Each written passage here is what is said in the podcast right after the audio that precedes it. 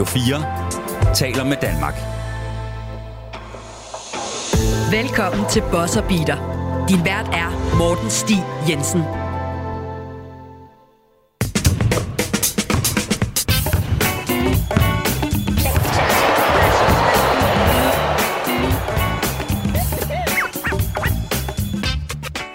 Og rigtig hjertelig velkommen til Boss Beater. Mit navn det er Morten Stig Jensen, og først og fremmest til jer derude, godt nytår. Håber I alle sammen har samtlige fingre og tær efter en, en aktiv nat til 2023.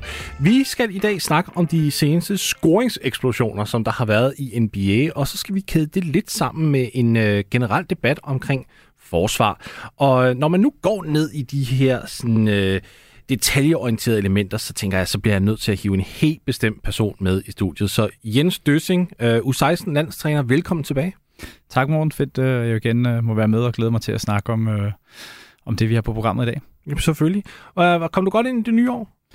Det synes jeg, jeg var sådan lidt småsyg mellem, eller ikke småsyg, helt syg skal vi nok mere kalde det, mellem øh, jul og nytår, så vi havde en, en relativt rolig aften, og øh, så jeg klarede den der til efter klokken 12, men, øh, men det var på det hængende hår, så ja, årene begynder at tælle op af, du. Ja, ved du hvad, vi, vi, øh, vi blev også nødt til at aflyse vores planer. Der er tre syge derhjemme stadigvæk. Det er helt vildt. Det, vi, det virker til, at alle har noget lige for tiden. Ja, få sovet, sprit af. Yeah. Ja, det er det bedste, man kan gøre, ikke? ja. Men jeg vil sige, Jens, der, der er en person her, som ikke virker syg. What a victory. What a performance. Donovan Mitchell in his first season in Cavalier wine and gold in front of his crowd here in downtown Cleveland wow. goes for 71 points as the Cavs roar from behind and take out the Bulls by the final of 145 134 again. An electrifying, a breathtaking, a dazzling, a phenomenal performance. Matter words, Brad. Matter words. I mean... 71 point, 11 assists, 8 rebounds. Donovan Mitchell, han havde 16 point ved halvlejen. Altså, og så ender han med den linje. Det er jo fuldstændig vanvittig. Og han er jo ikke den eneste, Jens. Altså, vi kigger på Mitchell med de, med de 71, Luka Doncic har scoret 60, Embiid 59, øh, Devin Booker 58, Giannis 55, altså jeg kunne blive ved. Hvad tænker du ligger for, for grund for de her kæmpe store scoringseksplosioner, som vi har set i, i løbet af, af december og, og starten af januar, var det ikke? Jeg tror faktisk, det var inden for nogle dage siden med Mitchell. Jeg tror, det er mange ting, og jeg tror, det er et produkt af noget, der er sket over rigtig, rigtig mange år. Øhm, lad os gå nærmest 20 år tilbage i tiden, da, da handchecking-reglen blev indført. Øhm, defensive 3 seconds, kan jeg faktisk ikke huske, hvor det præcist var, men, men det har også været der omkring, måske lidt før, måske lidt efter. Det ændrede spillet rigtig meget, øhm, siden af, af rigtig, rigtig meget øh, skal vi sige, udviklet sig offensivt, måden man spiller på, meget pick and roll, øh, spacing fokus, øh, trepointskuddet i, i takt med analytics er begyndt at fylde mere og mere, så trepointskuddet naturligt nok fyldt mere og mere, og man har ligesom let efter den her optimale måde at spille basketball på, og hvor kan vi være mest effektive, øhm, og, og det udvikler man jo hele tiden. Øhm, samtidig med, at, at basket kommercielt er vokset enormt meget de sidste 20 år. Så de lønninger, vi ser nu, ikke kun hos spillere, men også hos øh, trænere, det er jo øh, noget helt, helt, helt andet en helt andet undskyld, end det var dengang. Og det har også gjort, at spillerne har, har bedre træningsmuligheder, har bedre træner, øh, samtidig med, at de er i nogle setups, der bare virkelig prøver at maksimere øh, de her spillers evner. Så, så alle de ting, tror jeg, spiller ind i, i det, vi ser nu, at det lige er sket i december, det er måske lidt mere tilfældigt end... Øh, end at der lige er sådan en specifik grund. Det, det, det vil jeg ikke rigtig kunne forklare i hvert fald. Øhm, men, men jeg tror, det er et produkt af den her udvikling, vi har set, hvor der bare er en enorm fokus og enormt mange penge involveret for de her spillere til at præstere på højt niveau. Du tænker ikke, det kan være spillerne, der prøver at one-up hinanden lidt? Jo, der er helt sikkert noget konkurrence i det også, og øh, MVP-race og sådan noget, der spiller ind. Øhm, det er jo hyperkompetitive mennesker, så der er ingen tvivl om, at, øh, at man gerne vil have opmærksomheden i, i medierne og fra fans og andre spillere og træner rundt omkring. Der, det, der er ingen tvivl om, at der går konkurrence i tingene hurtigt. Det hørte også af, øh, var det Michael Bridges og, fra Phoenix Suns, som skulle spille mod Cleveland kort efter Mitchells øh, kamp havde øh, sms'et ham eller DM'et ham hele weekenden med, jeg ved, du prøver at lave 80 næste kamp, og du skal ikke engang prøve. og, så det her competitive noget, også øh, sådan venskabeligt, det, det spiller helt sikkert også en rolle i, at, at man presser hinanden til at yde sit bedste. Men det er jo også nogle vanvittige linjer. Det er jo ikke engang kun pointene, når man kigger på det. Altså nu, nu bragte jeg lige Mitchells linje op. Altså der, der havde han også de 11 assist, 8 rebounds. Luca i hans 60 kamp, der er det 21 rebounds og 10 assist også. Altså det er jo ikke kun en, øh, en slags Tony Delk-kamp. ved en gammel reference. Jeg viser virkelig, hvor gammel jeg er her. Hvor at, at, at der kommer en spiller ind, der scorer 53 og laver egentlig ikke så meget andet derudover. Altså det her er jo statistikker i en kamp, som man normalt ser over to-tre kampe, der lige pludselig bliver proppet ind i 48 minutter, det er jo, det er jo, det er jo vanvittigt. Ja, fuldstændig. Jeg tror også, at meget af det er et produkt af det, jeg snakker om før, men med den her udvikling, ikke, at spillerne de er så gode nu, at de kan læse hele tiden, øh, okay, øhm, nu gør forsvaret sådan her til at starte kampen, så er det her mine muligheder. Okay, nu ændrer de, så er det det her, jeg kan gøre. Og det er nok en af grunden til, at Mitchell både har kunne putte så mange point op, men også, øh, også lave så mange assist. At de er simpelthen så gode spillerne, og så trænet i at, at læse, hvad der foregår på banen. At, at når man så har en, en aften, hvor det hele bare går op i en højere enhed øh, mentalt og fysisk og teknisk, og så rammer man altså nogle, nogle helt vanvittige præstationer, og så er der selvfølgelig også øh, kan man sige, det her med NBA-kampen er lidt længere end, end de europæiske, så der er det svært at samle en stats. Spillet er mere åbent, fordi øh, reglerne er anderledes, så der er ingen tvivl om, at det gør mere ved det individuelle spil, hvis du kigger NBA versus øh, FIBA-basketball for eksempel, hvor der, der har du bare ikke samme mulighed for at, at have helt så stor indflydelse i hvert fald på, på kampen individuelt. Nej, det er jo også fordi, du spiller... Altså, nu nævnte du altså, minutantallet, men det er jo også rotationen er jo dybere som regel, altså i, mm. i, i FIBA-regi. Der, hvor du måske har en 8-mands rotation i, i NBA, så kan du sagtens have kampe herover, hvor du spiller 10, 11, måske endda 12 spillere hver eneste kamp, fordi at der, der skal nyt blod ind på banen hele tiden. Hvad, hvad ligger der egentlig... Altså, det var slet ikke planlagt, at jeg lige vil, vil spørge ind til netop det, men hvad ligger der egentlig til grund for det? Noget af det, jeg synes er spændende i den her øh, samtale, det er jo også måden, man bygger holdet på, hvor NBA har nogle øh, restriktioner i forhold til europæiske klubber for eksempel, og, og de her individuelle præstationer er helt sikkert også et produkt af, at det, du har ikke bare et, et Real Madrid eller Barcelona øh, hold, hvor der bare er købt 10 af verdens 20 bedste spillere og puttet på samme hold. Det, det gør jo noget helt andet ved dynamikken. I NBA har man meget mere set de her hold, der er bygget op om to stjerner, øh, mm. nogle gange tre, øhm, og så rollespillere, fordi salary cap gør, at du kan ikke bare gå ud og hente lige, hvem du vil, så man skal tænke enormt meget i, vi skal have nogle af de her gode individuelle spillere, det ved vi. Altså man vinder ikke et mesterskab, øh, særligt tit, med mindre man har en top 5-10 spillere, nok, nok to af dem. Øhm, så det er de fleste hold jo bygget ud fra, og så har man fundet ud af, okay, så hvis de skal kunne spille en mod en, så skal vi også have nogle skytter rundt omkring. Hov, hvis vi skal overløbe forsvar, så har vi også brug for nogen, der kan dække de bedste spillere, så dem, der skal producere meget offensivt, ikke også skal løse den opgave. Så, så det er helt sikkert også noget af, de her store individuelle præstationer i NBA. Både at holdene er tvunget en lille smule til at bygge mere op om individuelle spillere, og så også NBA bare altid fokuseret på deres. De her individuelle præstationer fylder jo alt. Øhm, når du ser amerikanske ungdomstræner, de fokuserer næsten kun på det individuelle, hvilket også er en af grundene til, at, vi ser så mange europæere klare så godt nu. De har bare en bedre forståelse for, for holdspillet. Øhm, og så kan man sige, at i Europa, der kan man jo netop købe flere spillere, og det er klart, at at så har du bare flere muligheder taktisk som træner, hvis du både har en, øh, en stor, tung, gammeldags femmer, der kan skrine og score tæt på ringen. Du har også en stretch 5, der kan bytte på bytte i forsvar og skyde træer, måske øh, aflevere ud af et, et, et kort rull i pick and roll. Så vil du gerne have begge muligheder, men det kan du bare ikke helt på samme måde i NBA, fordi det er sværere at bygge et hold. Så så det, jeg hørte dig sige, det er faktisk, at man kan godt lege lidt Lego her i Europa på en måde, som man ikke kan i, øh, i USA, ved at simpelthen så sige, at jeg har brug for det her, så det skaffer jeg mig da bare, og så har jeg også brug for det her. Så det skaffer jeg mig bare, hvor at det, det kan man simpelthen ikke i USA.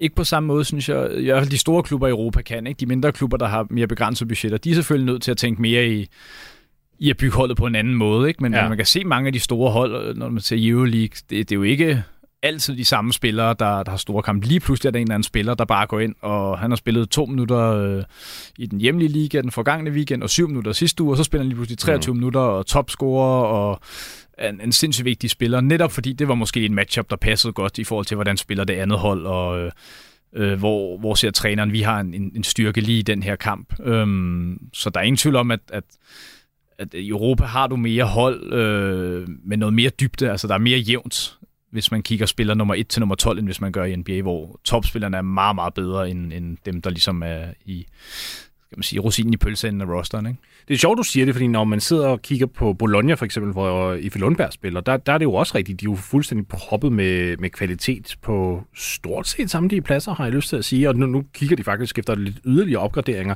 hvor jeg sad sådan og tænkte, da jeg hørte det, sådan, hvor skal den spiller spille hen? Men det er jo nok det der med, at de finder ud af det, så skærer de måske lige fem minutter på, på nogle andre spillere, og så, så klemmer de det simpelthen ud, fordi det er jo lidt mere mentaliteten herovre.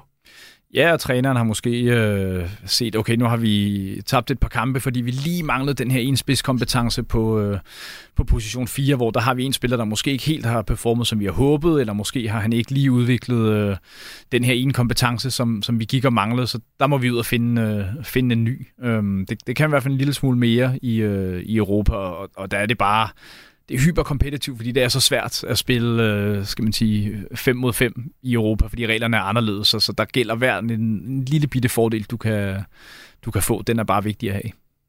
21 rebounds, 47 minutes played, and now 60 points for the first time in Mavericks history. Luka Doncic med de her 60 point. Øh, hvad var det, du sagde med europæerne og lidt mere holdorienteret? Nej, men, men de 10 assist må vi jo så også sige, det var jo også med. Øhm, jeg synes, det var interessant, det du nævner også omkring spacing. Øh, det med, at når, trepointskuddet spiller også en stor rolle, både i henhold til, når de samler de her pointtotaler, med at de kan skyde udefra, men det er også andre, det er også holdkammeraterne, der kan strække gulvet for en, så du nemmere kan komme ind mod kurven. Altså Luka, ja, vi, vi har jo priset Luka på det her program igennem, øh, ja faktisk siden vi startede med, med, med det hele her i, tilbage i, i marts sidste år. Men vi bliver jo samtidig også nødt til at anerkende, trepointsmæssigt er han jo ikke den mest effektive. Altså han rammer omkring de der 33-35 procent udefra øh, for karrieren. Det er jo ikke, fordi det, det er vanvittigt, men der er det trepointskvaliteten fra andre spillere, der åbner op for ham fuldstændig, fordi så spiller de mere eller mindre five out, og så er det der, hvor at du giver Luca al pladsen til at gå ind i posten, eller skabe et skud for midrange, eller bare drive. Altså, det, det er jo noget helt andet basketball, vi ser nu kontra 80'erne, 90'erne, hvor at øh, det hele var lidt mere pakket ind. Ikke også? Altså, det var, hvis der var nogen, der stod ude bag trepointslinjen, så var det måske kun holdets ene trepointskytte. Fordi man vidste godt, okay, hvis, hvis en, en, en non-skytte træder derud, så ignorerer vi ham da bare lidt. Jo, vi er nødt til at hænge lidt fast, fordi der kunne man ikke spille zone. Men det var, det var mere pakket.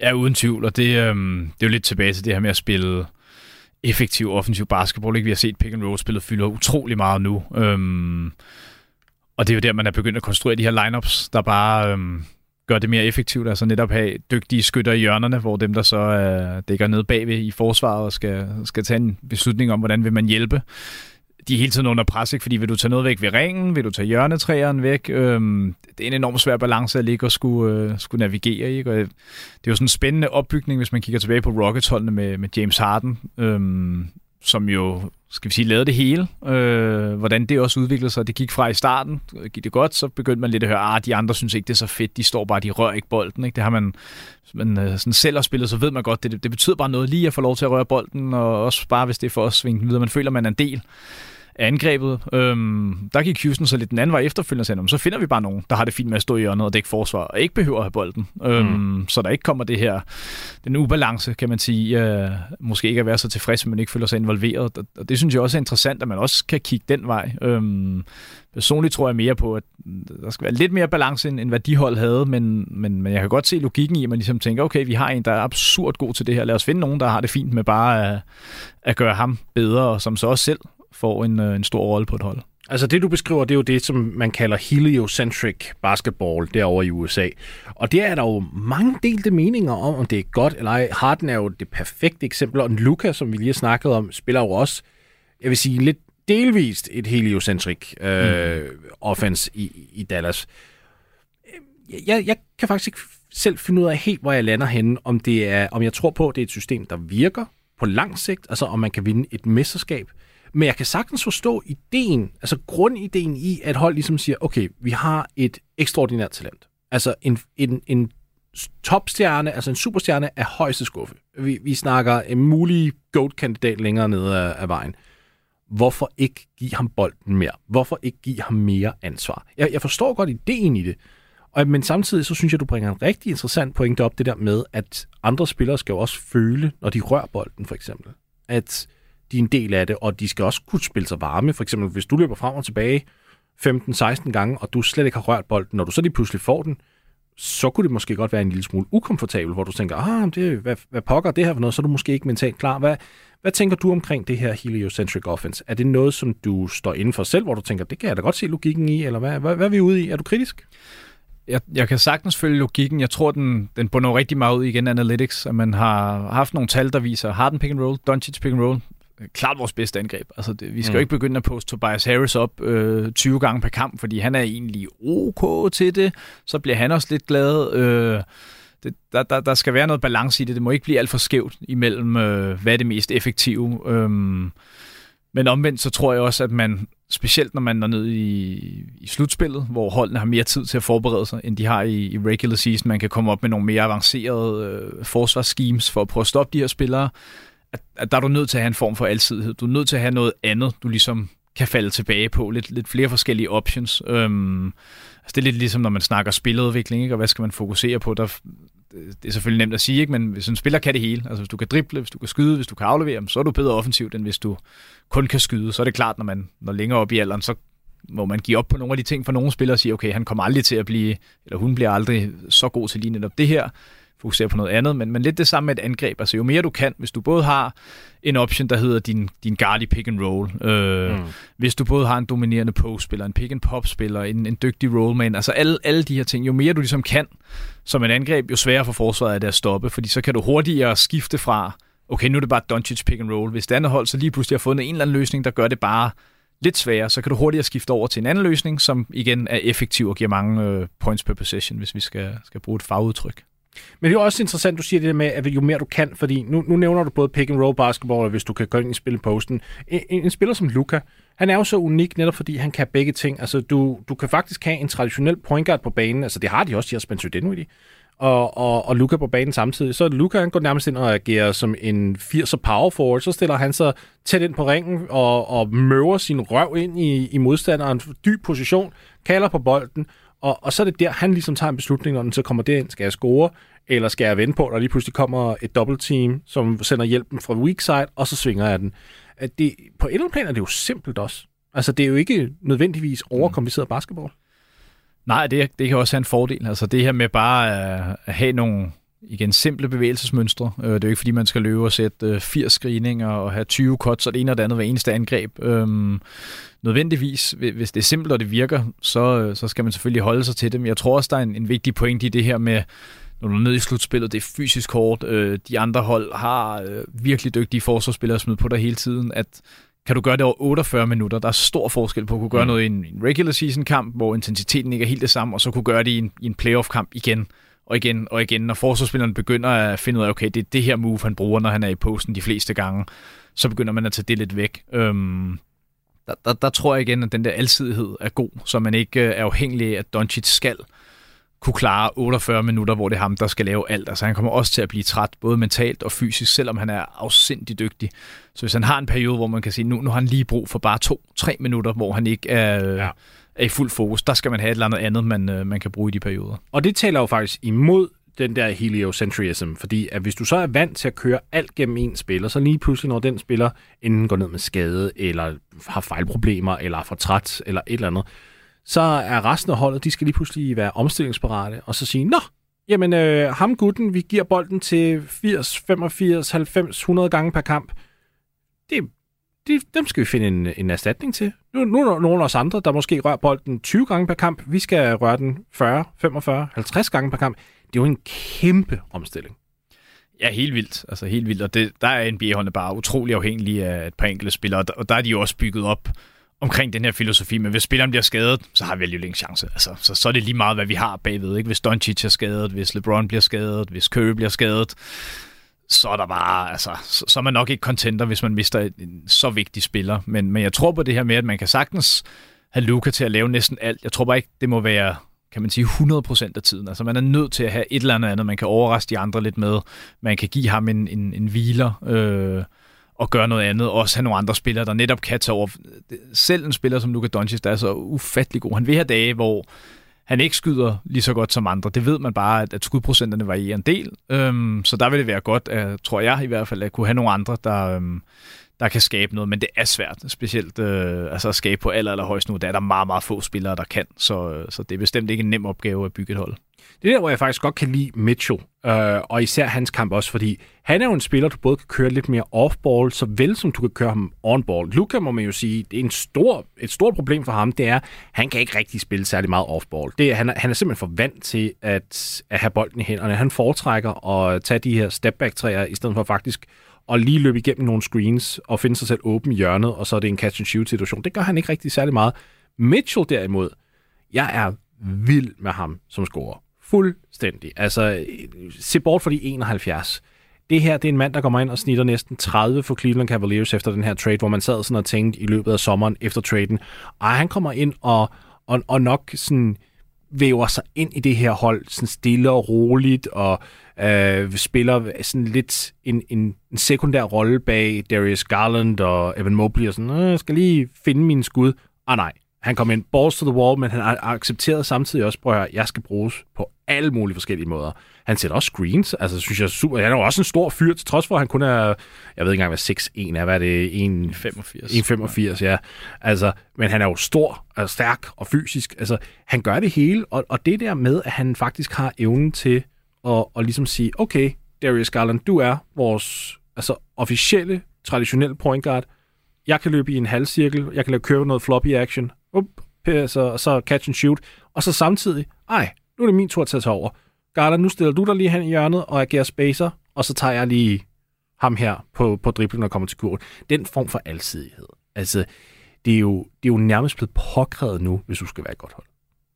Ja, helt vildt, og jeg vil vende øh, tilbage til det, de hold, jeg rigtig godt kan lide at se spille, netop fordi de, de bruger det her meget, det er Golden State, øhm, og den måde, de bruger Curry på, og til dels også øh, Thompson, de har brugt dem rigtig meget som screener, specielt som backscreener, netop fordi, at øh, de er så farlige, altså væk fra bolden, så når de screener, så har deres mand ikke lyst til lige at lave et hedge, så Kevin Looney ikke kan gribe den tæt på kurven. De klamrer sig til Curry og Clay, så enten så får du et, et frit layup, øhm, hvis deres forsvarsspillere ikke hjælper, fordi de også er gode screener, og de er villige til at screene, mm Øh, og hvis deres forsvar hjælper bare en lille smule, og, og den store spiller skal prøve at komme tilbage, jamen så har de lige præcis den plads, de skal bruge ude bag træeren. Øhm, og det er det her bevægelse væk fra bold, og det her med at kunne læse spillet, øhm, og hele tiden finde løsninger. Det er jo rigtig meget moderne basketball. Øhm, hvis vi skal vende tilbage til det europæiske, så lavede øh, Finland, der har et rigtig stærkt landsholdsprogram, en analyse på, alle deres, øh, på tværs af alle deres landshold, for ligesom at finde ud af offensivt, hvad, hvad sker der egentlig? Og de kom frem til, at 70% af deres possessions, de endte i broken plays. Altså plays, hvor du løber et eller andet for at prøve at få et eller andet, og så får du ikke noget, og hvad fanden sker der så? Mm. Så, så de har nu bygget enormt meget op om det her, men netop bare have nogle simple actions, og så vide, hvad gør vi, når spillet bryder ned? Så er det ind i posten, og så bevæger vi os øh, sådan her og læser, hvad gør forsvaret. Eller det er pick and roll, og vi gør de her tre ting. Øhm, afhængig af, hvad forsvaret gør, hvordan vi ligesom vil placere os. Ikke? Øh, og det synes jeg er enormt spændende, det her med at så før i tiden var det jo en helt masse med at løbe en masse sets, og så er det det her skud, vi leder efter. Og det findes jo stadig, fordi det har man træningstid til på, på det aller, aller højeste niveau. Øhm, ja.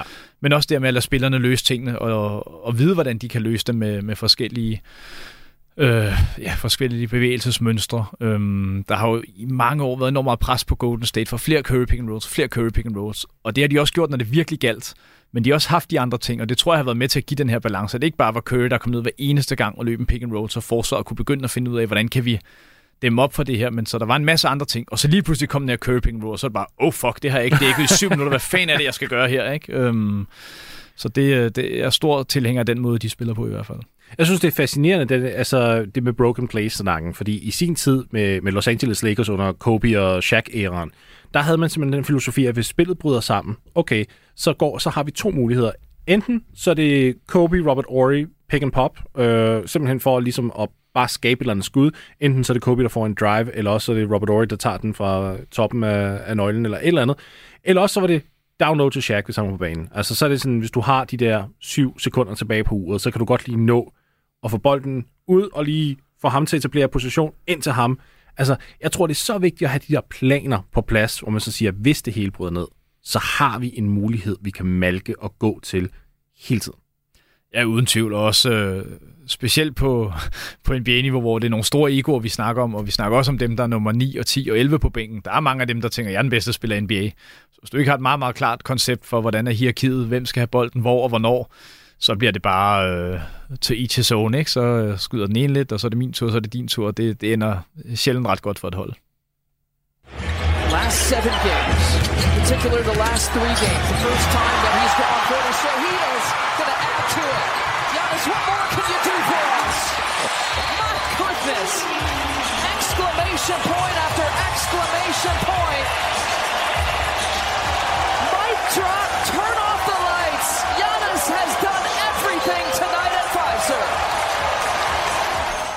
Jarnes, der her forleden scorede 55 point, en, øh, en career high, og grunden til, at jeg egentlig bringer Jarnes øh, frem her også, og jeg kommer også til at bringe en beat frem, det er, at nu ser vi de her scoringseksplosioner, men det er ikke kun guards. Vi, nu snakker vi om det med at have bolden i hænderne og spacing og alt muligt. Vi ser de her store eksplosioner fra spillere, der spiller alle typer af, af, af positioner og roller og alt muligt. Det her, det er ikke bare de bolddominerende guards.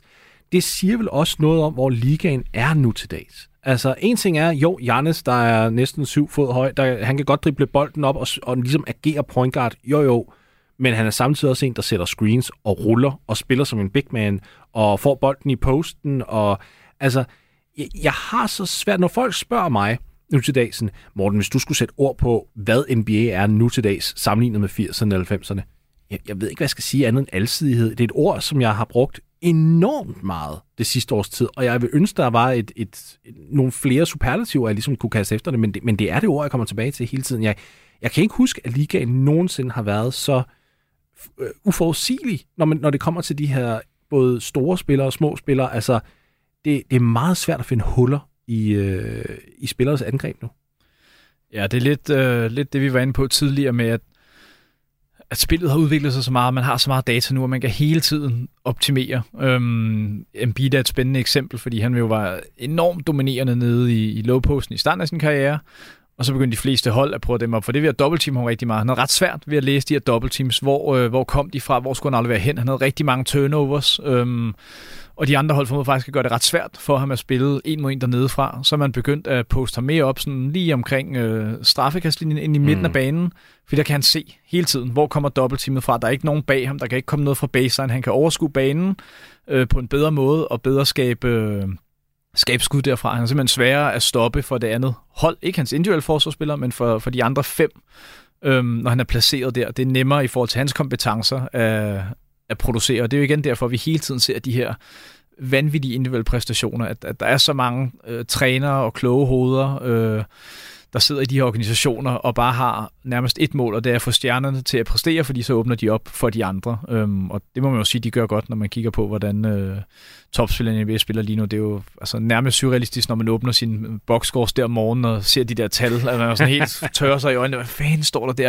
Er der sket en eller anden fejl? Ikke? Det er der bare ikke. Det er, bare, det er utroligt, det er sindssygt fedt, som bare skal finde se. Ja, altså jeg sad i, i metroen på vej herhen til, til Radio 4, der skulle jeg da også lige se, hvad der var sket i løbet af natten, fordi jeg, jeg når aldrig at se kampe, når jeg skal optage dagen efter her.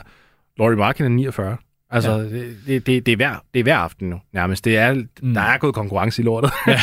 men, men Jens, der, der ligger jo samtidig også noget, som jeg måske finder en lille smule bekymrende i alt det her, og det er den usage rate, som der ligesom går igennem med stjernerne, fordi som du også ligesom kommer ind på, som du sagde tidligere, det der med, at hvis en stjerne går ned, jamen, så ved klubben også, nej, så, så har vi ikke rigtig sådan store chancer for at vinde og, og alt det her. Men samtidig må man jo også sige, når man bruger de her talenter til den grad, man gør, Altså, Jannes for eksempel, jeg, jeg, jeg skrev en artikel om det her for Forbes for nylig. Altså, jeg, jeg, jeg tænker jo, at det vil være en god idé for Box måske lige at skære lidt ned på Jannes' minutter og give lidt flere til for eksempel Bobby Portis, bare så han kan tage sig en pause, fordi Jannes specifikt, han ved ikke, hvordan man slukker. Altså, der er ikke en off-knap på ham. Han, det er 100% energi hele tiden. Kontinuerligt. Kontinuerligt. Og på begge ender af banen. Altså, jeg tænker også, at det kan da godt være lidt farligt, at man bare bruger så meget også Luka og altså, Jokic til en vis grad også. Fordi hvis man gerne vil have dem raske til slutspillet, og man går efter mesterskabet, er det så ikke vigtigt, at man lige prøver at slappe lidt af med at give dem for meget ansvar, offensivt især? Jo, uden tvivl, og det, altså, vi har jo et helt konkret bevis på, øh, på din hypotese der, det er jo load management. Altså vi ser spillerne sidde ude som aldrig før, og det er øh, Øh, giver 100% mening. Altså, der er så meget data, der viser, at de er totalt overbelastet, de bliver skadet, øhm, når de skal spille så meget igen, producere så meget, altså være så meget på. Du har så mange øh, hop, start, stop sekvenser i løbet af en kamp, at det er jo en vanvittig belastning for kroppen, når du så bagefter sætter dig på en flyvemaskine og flyver i fire timer, og så kommer ind på et hotel klokken 3 om natten, og sover øh, nogle timer og vågner op eftermiddagen, og så skal du spille kamp igen om aftenen. Det er bare hårdt. Øhm, jeg har jo sådan en drøm om, at NBA ville øh, gå til to kampe indbyrdes per hold, ikke? så man havde øh, 58 kampe på en sæson, fordi den intensitet, du vil se til kampene, altså det vil være slutspilskampe hele tiden, det vil være afsindig fedt, men det kommer ikke til at ske, fordi det, øh, det vil de tabe for mange penge på, men, men det er jo et bevis på, at... Vi går øh, måske to ned, Jens. Det er jo det, er jo det sidste, der... Altså fra 82 til 80. Det er jo, ja. det, er jo det sidste rygte, der, der er kommet frem, så det, det er på vej. Det må, det må være et skridt ad gangen, og så i 2095, så er vi nede på en, øh, en 70 kamp. Så er vi på 70.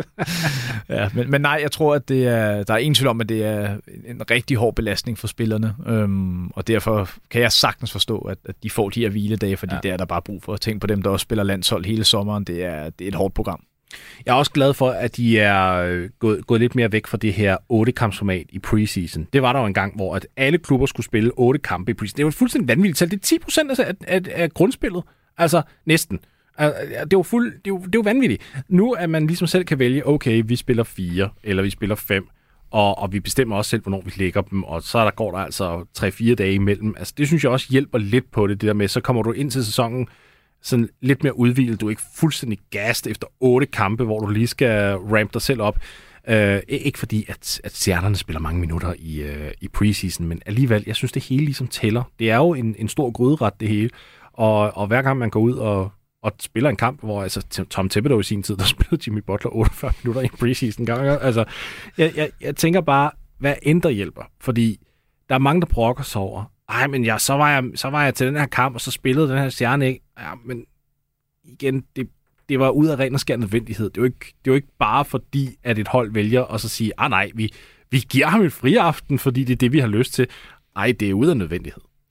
Ja, ja, for det gør jo ondt på et BS-produkt, når de bedste spillere ikke spiller, og de ved godt, de har et problem. De prøver jo øh, at uh, have været lidt efterholdende, ikke? for der skal fandme være en god grund for at, at hvile uh, de her stjernespillere. Øhm, og det er jo også fair nok, fordi det er jo det, der ligesom skal putte penge i kassen. Det er jo, at stjernerne spiller, og de underholder. Øhm, så forhåbentlig kan man finde flere og flere løsninger. Man har gjort meget allerede med at optimere øh, kampplanlægningen, forsøge at minimere ja. back-to-backs og have mere luft imellem. Det skal øhm, helt væk, hvis du spørger mig. Der skal, ja. det, nu skal de jo til at forhandle, eller de er i gang med at forhandle en CBA. Nu forlængede de jo deadline, fordi de er ikke blevet helt enige endnu. Nej.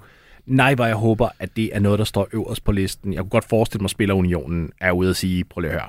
Mm. Altså, de er smadret. Som du også selv siger lige før, ja. det der med, at du spiller en kamp, så skal du flyve nogle få timer efter. Mm. Så kommer du ind på hotellet klokken 3-4 om morgenen, og så skal du spille dagen efter. No way. Det, nej, det, nej, nej. Den, den holder ikke. Du skal have den der dags pause. Altså, der, mm. back-to-backs er, er jo det er djævelens værk. Og i sin tid i 99 lockout-sæsonen, der, der var det så slemt, at man skulle, man skulle klemme de her 50 kampe ind, fra starten af 99, så du havde back to back to back. Jeg kan, altså, kunne du lige forestille dig ramaskrigen i dag, hvis du havde en, en klub, der skulle spille back to back to back? Altså, det, det må være noget, man får, fjer- får fjernet. Ja, der var fokus på det ved, øh, ved EM her i sommer så også, hvor flere spillere var ude og sige, det, det er altså for meget. Altså, hvis du skal rigtig spille de tre tre kampe i træk, og så er der en dags pause, og så to kampe. Det er noget i den stil. Jeg så den er med sådan noget fem kampe på seks dage, ikke? og det er jo også det er en slutrunde, det er højintenst, og selvfølgelig er der ikke så meget rejse imellem, øhm, og så videre, men det er altså også øh, det, det er hård kost, øhm, hvis du kommer fra en sæson med 80-100 kampe, som de fleste mm. Euroleague og NBA-spillere har. Ikke? Øhm, så der er ingen tvivl om, at hvis man kunne tænke samlet kalender øh, for spillerne på tværs af organisationer, så tror jeg, det kunne være rigtig meget øh, mere faktisk for kvaliteten øhm, i det, vi ser. Men det er klart, money talks, og der er ikke rigtig nogen organisationer, der er klar til at sige, at vi skal med glæde øh, 30% af vores kampe og 30% af vores øh, omsætning, fordi øh, det er bedst for spillerne. 57 points. Make it 58. He's now scored 100 points in the last two nights. Keep it going. Keep it going. Det var Joel Embiid, som der scorede 59 øh, tidligere på sæsonen. Øh, nu, vi, vi kom lidt ind på det før, det der med, at øh, han faktisk havde svært ved double teams i sin tid. Han er blevet langt bedre til det nu også, og, og du kommer ind, Jens, på det der med, at han placerer sig ved, ved faktisk ved straffekastningen, lige ved albuen, som man kalder det. Og, og det er fordi, man ser gulvet bedre. Det er jo noget, som der stammer helt tilbage fra Magic Johnson, Michael Jordan også. De placerede sig der i midrange-området og vidste, jamen prøv at høre, hvis jeg kan hvis jeg har, har både overblik på baseline, såvel som midten på gulvet, såvel som weaksiden, og jeg faktisk kan danne mig den her 360-graders panoramavision, jamen så ved jeg også godt, hvor forsvaret kommer fra, og så kan jeg nå at reagere, inden det kommer. at se det nu til dags, når du har en, en kæmpe som Joel Embiid, altså der er 2,16 og vejer altså 130 kilo, og han er i stand til at være så mobil, når han læser det, og så laver en spin move til den ene side, eller driver til den modsatte side, alt afhængig af, hvor det dobbeltteam kommer fra. Jeg har, jeg har faktisk svært ved sådan at, at forstå det, fordi det er jo en mand, der er næsten lige så stor som Shaq. Det havde Shaq altså ikke. Jeg elsker Shaq. Han havde fantastisk undervurderet fodarbejde, undervurderet basketball-IQ. Men, men altså, vi vender tilbage til det her med, at der overhovedet noget, selv storspillere ikke kan længere. Altså, det, det, det hele den her udviklingsproces, når man kigger på øh, både NBA og internationalt, altså vi er jo ved at udvikle talenter, som der er øh, nærmest perverst meget bedre end, end for bare 30 år siden. Hvad, hvad ligger der til årsag for det? Jeg, jeg tror, det er en del af at, øh, igen, det her ultrakompetitive miljø, hvor sådan en som øh, Shaq har rigtig mange andre jo prøvet at, skal man sige, at finde den næste Shaq og bygge den næste Shaq. Øhm, men der er også måder at dæmme op for en Shaq på. Øh, det har man jo så med tiden lært. Hvad nu, hvis Shaq kunne skyde? Hvorfor skulle vi ikke kunne lære ham at skyde? Det, det er jo det, det man lyder siger. så absurd, når du siger Ja, det er det. Altså, det, fordi det var jo en absurd tanke. Han kunne ikke skyde. Nej. Men han har formentlig heller aldrig trænet, fordi han var virkelig, virkelig god til nogle andre ting, som han sagtens kunne være en af, altså blive en af de bedste basketballere nogensinde alene på. Og så havde han også et håndled, skal lige siges, der var virkelig efter op.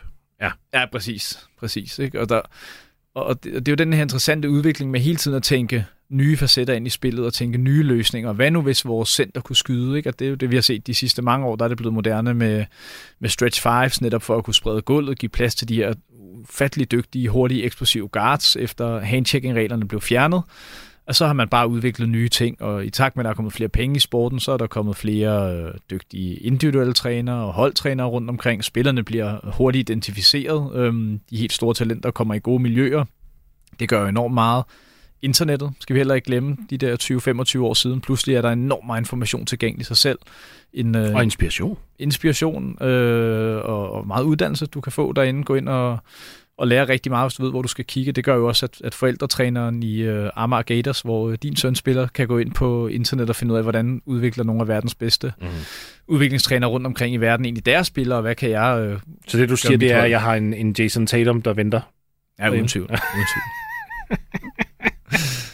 Nej, men, men, men jeg synes, det er fascinerende, fordi at, at vi har så travlt med ligesom at snakke om, hvor gode spillere er, men jeg synes, man glemmer lidt at kigge bag scenen, og så ligesom sige, men prøv at høre, man kan ikke komme hen til det punkt, hvor vi er nu i den her guldalder af basket, hvis ikke det også er fordi, at trænerne er blevet bedre, og altså assistenttrænerne er blevet, altså det er hele, det er hele bølgen, og, og jeg tror også, det måske, i hvert fald i NBA-regi, når det er det, vi snakker om, så tror jeg også, det hjælper, at man, man er begyndt at se yngre trænere komme ind i ligaen. Altså det, det, er, det er nyt blod. Det er ikke de samme, altså George Karl, der, bliver, der får et, endnu et job igen og igen. Altså, jeg, jeg synes, det der med, at man ligesom får nye perspektiver ind, det har været så essentielt til det her.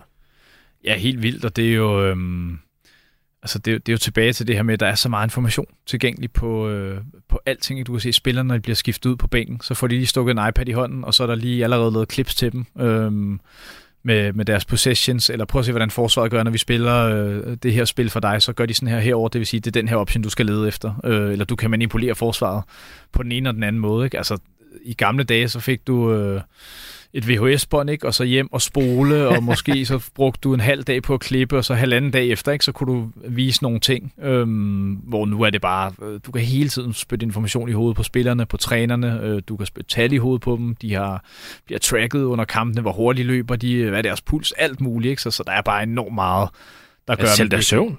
Ja, selv søvn, ikke? Alt er, er på dagsordenen nu, og det gør bare, at produktet bliver virkelig, virkelig godt. Du lytter til Bosser Beater på Radio 4. Jens, jeg vil gerne lige spille dig et øh, klip fra øh, et interview, jeg lavede med Darren Williams, der snakker om øh, forsvaret i nu til dags, fordi jeg, jeg tænker, det er tid til, at vi skal dræbe nogle myter. I think there's definitely less defense played. Um, you know, there's not as much emphasis on defense as there was when I got into the league, and even definitely before I got into the league, there's not as much pride. Um, but it's also the way it's played. I mean, the, the, threes that are being shot, you can't really. How do you defend that? How do you defend somebody coming down from 40 feet and shooting three and making it? You know, there's no, there's no game plan for that. There's no. How do you stop that? You know, and so, um, there's a lot of points being scored. I went to, I went to the Jazz Suns game the other day, and I'm talking and you know paying attention to the game, but I'm talking and I look up and it was like 96 to 96 to like 91. And I was thinking it was fourth quarter. And I was like, I looked over, it was third quarter. I'm like, dang. like it's just that's just how it is. You know, you can they put points points on the board in a hurry. Så Darren Williams siger to ting her. Han siger først og fremmest, at forsvaret er ikke lige så godt, og der er ikke lige så meget pride, altså stolthed i det her. Men samtidig siger han, hvordan dækker man trepointslinjen til den grad, som man kan nu. Og jeg synes, de, de to ting, han siger, det, det er modstridende af helvedes til. Fordi når vi kigger på øh, alle de her mennesker, som der er derude, der findes, og de, der findes rigtig mange her i Danmark, som der også ligesom skriver til mig, efter de her scoringseksplosioner, siger, ja Morten, der, der er jo ikke forsvar i NBA længere. Jo, der er. Nu bliver vi nødt til at være... Jeg er lidt sur her, det kan du godt godt mærke på mig. Fordi øh, vi, vi sidder og sammenligner med, med Jordan-alderen og, og alt det her, hvor igen, man dækkede for ligesom 20 fod og ind. Nu der skulle du dække for 40. Nu skulle du dække for 40 fod og ind. Det vil så sige, at hele det her areal, du nu skal dække op for, det er, det er, jo, det er jo dobblet op. Og, og det, gør det jo bare langt mere besværligt at kunne bygge ordentlige forsvarskæder og ligesom finde ud af ordentlige defensive strategier. Hvad, Jens, du, nu, må, nu, må du, nu må du, enten så må du fortælle mig, at jeg er en idiot, og jeg tager fejl, men, men altså, er, er der ikke mere pres nu på forsvarsspillere for at kunne, kunne ordentligt levere? Jo, helt vildt. Altså, man skal huske på to ting her. Det ene er, at NBA har jo øh, fået ind på, at de er absurd gode til at markedsføre sig selv, og de har undersøgt, hvad vil vores kunder gerne have. De vil have masser af point. Så man har indført en masse regler, der gør det enormt svært at dække forsvar. Defensive 3 seconds, handchecking-reglerne, ikke? Altså, det er jo næsten umuligt at dække de her hurtige, atletiske spillere, øh, når der ikke kan stå nogen under kurven og vente på dem. Øh, i hvert fald ikke for lang tid ad gangen, og når man nærmest ikke må røre dem ud bag trepointslinjen. Og, og det har jo virket, altså scoring er jo fuldstændig eksploderet. Øhm, når man så samtidig tænker på, at angrebene også er blevet klogere, og kan placere spillerne øh, mere rigtigt på banen, så at sige, eller mm. i hvert fald på en måde, der optimerer angrebet mere, så den kombination af, at, reglerne er ændret, at angrebet er holdangrebet har udviklet sig, er blevet endnu mere effektivt og godt, og at spillerne teknisk er bedre, altså, så er det bare en utaknemmelig opgave. Ikke? Vi kan se det her protection of the shooter-reglen, som jo er i min optik rigtig god, fordi det er fandme farligt at lande på, på andres fødder, og, og igen, det er bare flot at se angrebsspil. Øhm, så gør det jo stadigvæk, at hvor en fan dækker du folk op. Ikke? Altså Curry, han må ikke få lov til at skyde, men du må så heller ikke fejle ham på en træ. Det er det værste, du kan gøre. Det, det er ja. en sindssygt svær balance, så der er ingen tvivl om, at det er, det er meget, meget, meget sværere for spillerne at dække op nu, også fordi at den måde, de bliver spredt ud på, altså øh, af angrebet, gør det bare sværere at, at, at have lige så stor impact. Det er klart, du kan ikke sprinte ned fra en øh, 45% hjørnetræ og skytte ind til ringen mod... Øh, Clint Capella, der kommer rullende og hopper en meter op i luften øh, og prøver at dunke. Det, det, det kan du bare ikke. Øhm, på samme måde som i gamle dage, hvor du måske kun skulle tage et skridt over for at, at, at gøre en impact defensivt, fordi spillet var mere kompakt dengang. Og jeg kan godt, jeg kan lige, når man ser, kigger på college basketball nu til dags, fordi at der, det er jo ikke fordi, at college basketball er præget af fantastiske skytter. Det er det bare ikke. Altså, det, det, de fleste er jo forholdsvis gennemsnitslige.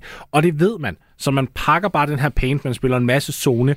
Og der kan du virkelig se, at forsvar har en stor indflydelse, netop fordi du ikke har de her vanvidstalenter nødvendigvis, som der bare strækker gulvet på eliteplan. Og så lige så snart du så går op imod et collegehold, hvor du har to-tre skytter, som der sagtens kan ramme 3-4 skud udefra på 40-45 procent, jamen så lige pludselig så, så bøjer det hele forsvaret. Det, det kaster dem fuldstændig ud af hak. Så, så jeg har lidt den der tese med, at jeg synes, det er forkert at sidde og sige, at forsvaret er blevet værre. Jeg synes, det er blevet mere exposed, men det er en forskel. Det betyder ikke, mm. at det er blevet værre. Det betyder bare, at vi ser et helt andet angrebsmønster nu, som er sværere at stoppe. Altså, for, for bare 10 år siden, da Tom Thibodeau han begyndte at ice pick and rollen, det var jo Øh, fuldstændig nyskabende, nytænkende på det tidspunkt i henhold til, hvor, hvor effektivt det var, hvis du havde det rigtige, altså de rigtige spillere på, på truppen. Der var ingen, der kunne finde ud af, hvad de skulle gøre der. Lige så snart du icer pick and roll mod baseline, og du, du, så ender du i hjørnet, og du står der og tænker, hvad fanden gør jeg? Så bliver jeg nødt til at lave sådan en cross-court pass, og den bliver stjålet, og det, det går bare ikke så godt. Nu, hvis du prøver at ice, om fint nok, så træder jeg bare tilbage, så det er en sidestep træer lige i dit ansigt. Altså, jeg, jeg har bare svært ved at... Og så Williams, der siger, at der ikke er mere pride. Prøv lige at vise mig, øh, altså Mathis Steipel, øh, Giannis Antetokounmpo og alle de... Ingen pride? Give me a break. Det er fuldstændig forkert. Altså, der er masser af spillere, der tager så meget stolthed i deres forsvar. Problemet er bare, at selv den bedste forsvarsspiller bliver brændt kontinuerligt nu til dags. Og det var ikke det, der skete førhen, altså Motombo, Morning og alt det her. Nu til dags må man bare leve med det. Ja, præcis. Og så er der hele den her... Øh igen, analytics-udviklingen, man har fundet ud af, det, det er pænt effektivt at skyde straffekast, ikke? Der skulle du fandme mange point. Øh, points per possession-mæssigt, og det gør jo også bare, at du skal, det er klogt op. Altså, det kan godt være, at, øh, at man i gamle dage er et sindssygt højt øh, boldtryk, og hele tiden prøvede at være fysisk og sådan noget. Hvis det betyder, at du var i holdfejl efter øh, fire minutter øh, hver kvartal, så er det virkelig svært at have et, bygge et rigtig, rigtig godt forsvar. Så det er den her balance med, at altså, man skal ikke øh, bytte rundt på intensitet og klogt forsvar. Altså, det betyder lige så meget at kunne, kunne træffe de rigtige beslutninger og også vide, okay, her skal jeg bakke lidt af, her er jeg nødt til at være tættere på, jeg er nødt til at give Curry drivet, fordi vores, øh, mm. vores hold har aftalt, at vi, vi er helt øh, tæt på ham, og så skal han måske mod ringen, og så må vi udfordre ham der og prøve at lade være med at hjælpe heroverfra. Øhm, hvor, øh, hvor der så står skytter i weak side, ikke? At, at, at det er fandme svært at dække op, øh, når angrebsspillerne er så afsindig gode individuelt, og også når du spiller så mange kampe. Altså, det er lidt tilbage til det samme. Jeg, jeg, jeg ser selvfølgelig stadig meget basket som regular season, men, men det er ikke must-watch for mig på samme måde som playoffs. Altså playoffs, hvor du har lidt mere pause, og der, alt er på spil, og der lige bliver skruet op for forsvaret, og holdene har tid til at justere til hinanden taktisk, der, der er det afsindig fedt at se, og der bliver der virkelig dækket forsvar. Altså Kawhi Leonard, inden han ligesom fik alle sine skader, han var nok den, som der kunne bryde med det her format. Altså, mm.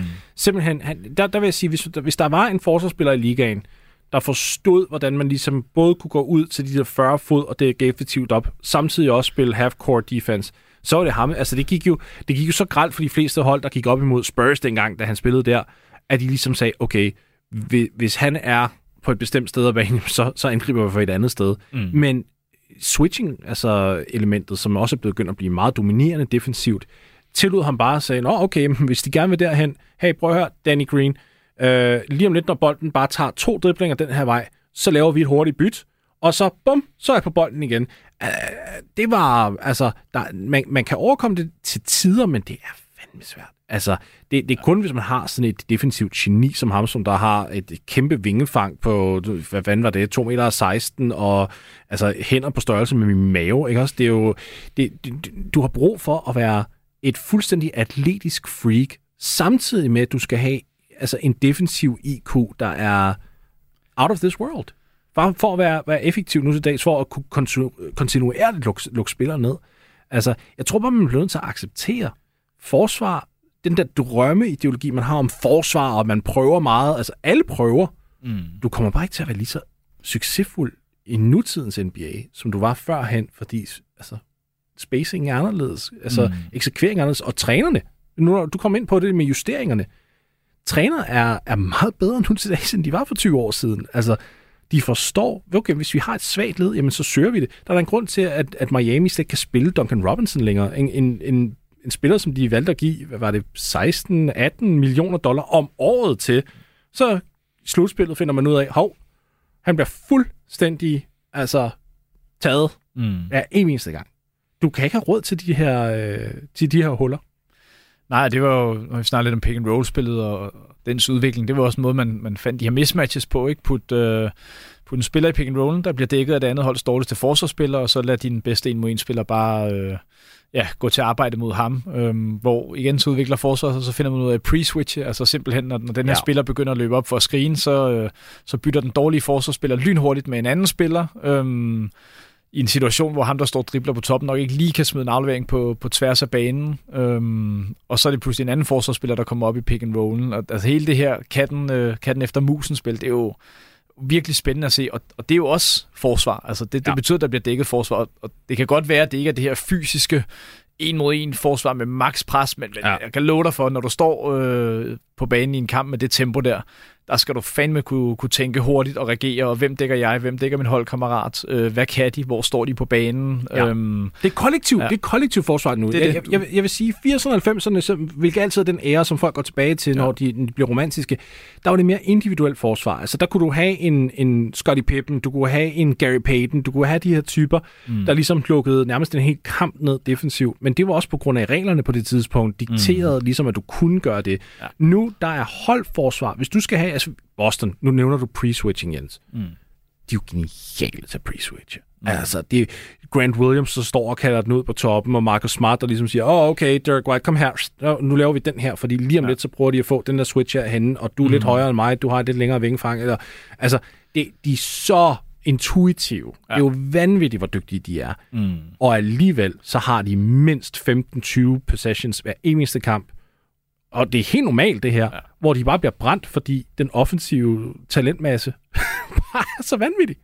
Ja, og reglerne og spillet er bygget op til at give angrebsspilleren en fordel i NBA. Altså, det er de bare på en anden måde end i FIBA-spillet. Hvis man godt kan lide det der øh, fysiske forsvar øh, i posten og ude bag træerne, så, så skal man til mere europæisk basket, fordi mm. der, der, der tillader man en lille smule mere fysik, og de store spillere må stå øh, inde i feltet og fylde, øh, hvilket gør, at du kan ligge et, et lidt større øh, tryk på boldholderen ude bag trepointslinjen. Det, den type spil ser man mere i, i FIBA-regien i NBA, fordi reglerne i NBA bare er anderledes. Jeg tror endelig, vi har fundet et sted, hvor vi måske er en lille smule uenige, fordi jeg synes faktisk, uh. når det kommer til post-defense i NBA, det er, det, altså det synes jeg faktisk er okay. I, især fordi den der 3 sekunders regel gælder jo ikke, når du rent faktisk dækker manden. Hvis, hvis, hvis Joel Embiid står og dækker en Nikola Jokic, lad os bare tage de to bedste øh, center der, og, og Jokic står og prøver at bakke Embiid ned, og Embiid har foden ind i feltet. Det må han jo godt have lige så lang tid, han har, bare indtil at, mm. at Jokic ligesom tager et skud, så længe Jokic ikke går ind, fordi så er der ja. jo lige pludselig øh, altså offensivt der. Ikke? Mm. Men der synes jeg, at postforsvar i NBA, det, det kan stadigvæk noget. Jeg tror, der hvor de mangler det, det er, at vi ser ikke særlig mange post-ups længere, så der er, ikke, der er simpelthen ikke nok reps. Altså, hvis du ser en ung spiller, der kommer ind, og der bliver bedt om at spille post-defense, så tænker hvad for noget? Det, er, men det, jeg, jeg spiller mod face-up-spillere hele tiden. Mm. Jeg er da ikke vant til at spille med back to the, mod back, uh, back to the basket-spillere, men alligevel, så når man har den der, uh, det lange vingefang, og du er atletisk, og du har de hurtige fødder, så synes jeg altså, de gør det okay. Det er faktisk en rigtig god pointe, fordi netop i posten er jo faktisk det ene sted, du virkelig må være fysisk øh, defensivt i NBA på en anden måde. Mm. Øhm, der har faktisk været snak om decideret, om man skulle ændre reglerne, øh, netop for at få mere postspil igen, fordi det var bare så ueffektivt points per possession-mæssigt, at holdene, ja. de, du kunne ikke gøre det. Altså, det var, vi tilbage til en beat eksempel. Det kunne ikke betale sig at give øh, en 2 meter og 15 spiller bolden tæt på kurven, øh, fordi det var så nemt at, at dække det op. Du må være så fysisk, før han griber bolden, skubbe. Du må styre ham med, med en arm. Øh, du kan hjælpe meget nemmere. Øh, i forhold til den her defensive 3-second rule på, på en post-up. Øhm, så, Men det handler jo også om personnel. Det handler ikke om, mm. hvem det er, der får de post-ups. Fordi jeg, jeg kan godt huske den der stat. Mm. Det, var, det var tilbage sådan i 14-15, at ja, de statistikker kommer ud.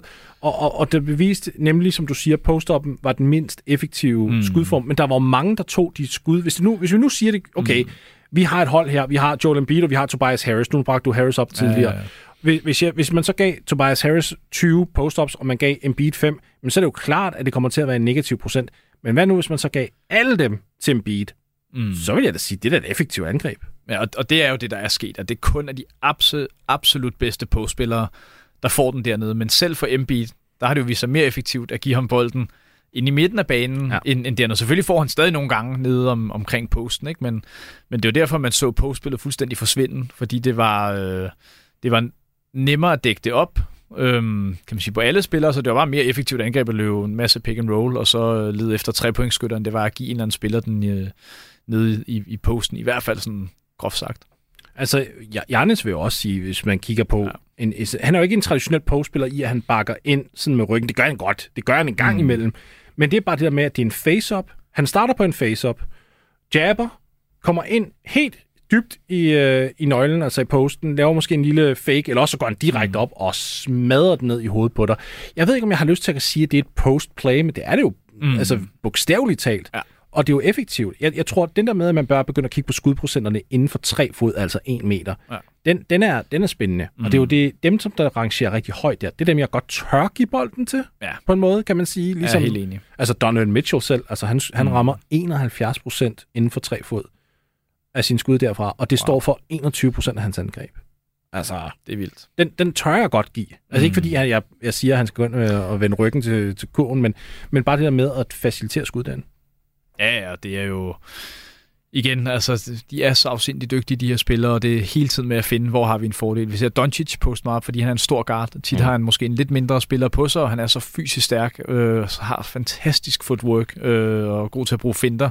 Så for ham er det, øh, der, der er det et godt angreb igen tilbage til det her med alsidighed. Det kan godt være, at hvis vi tog alle hans post possessions mod alle hans pick and roll possessions, så pick and roll var lidt bedre, men, men måske bliver den her post lidt bedre, fordi han så øh, ikke gør det hele tiden, men han også har balance i de andre ting.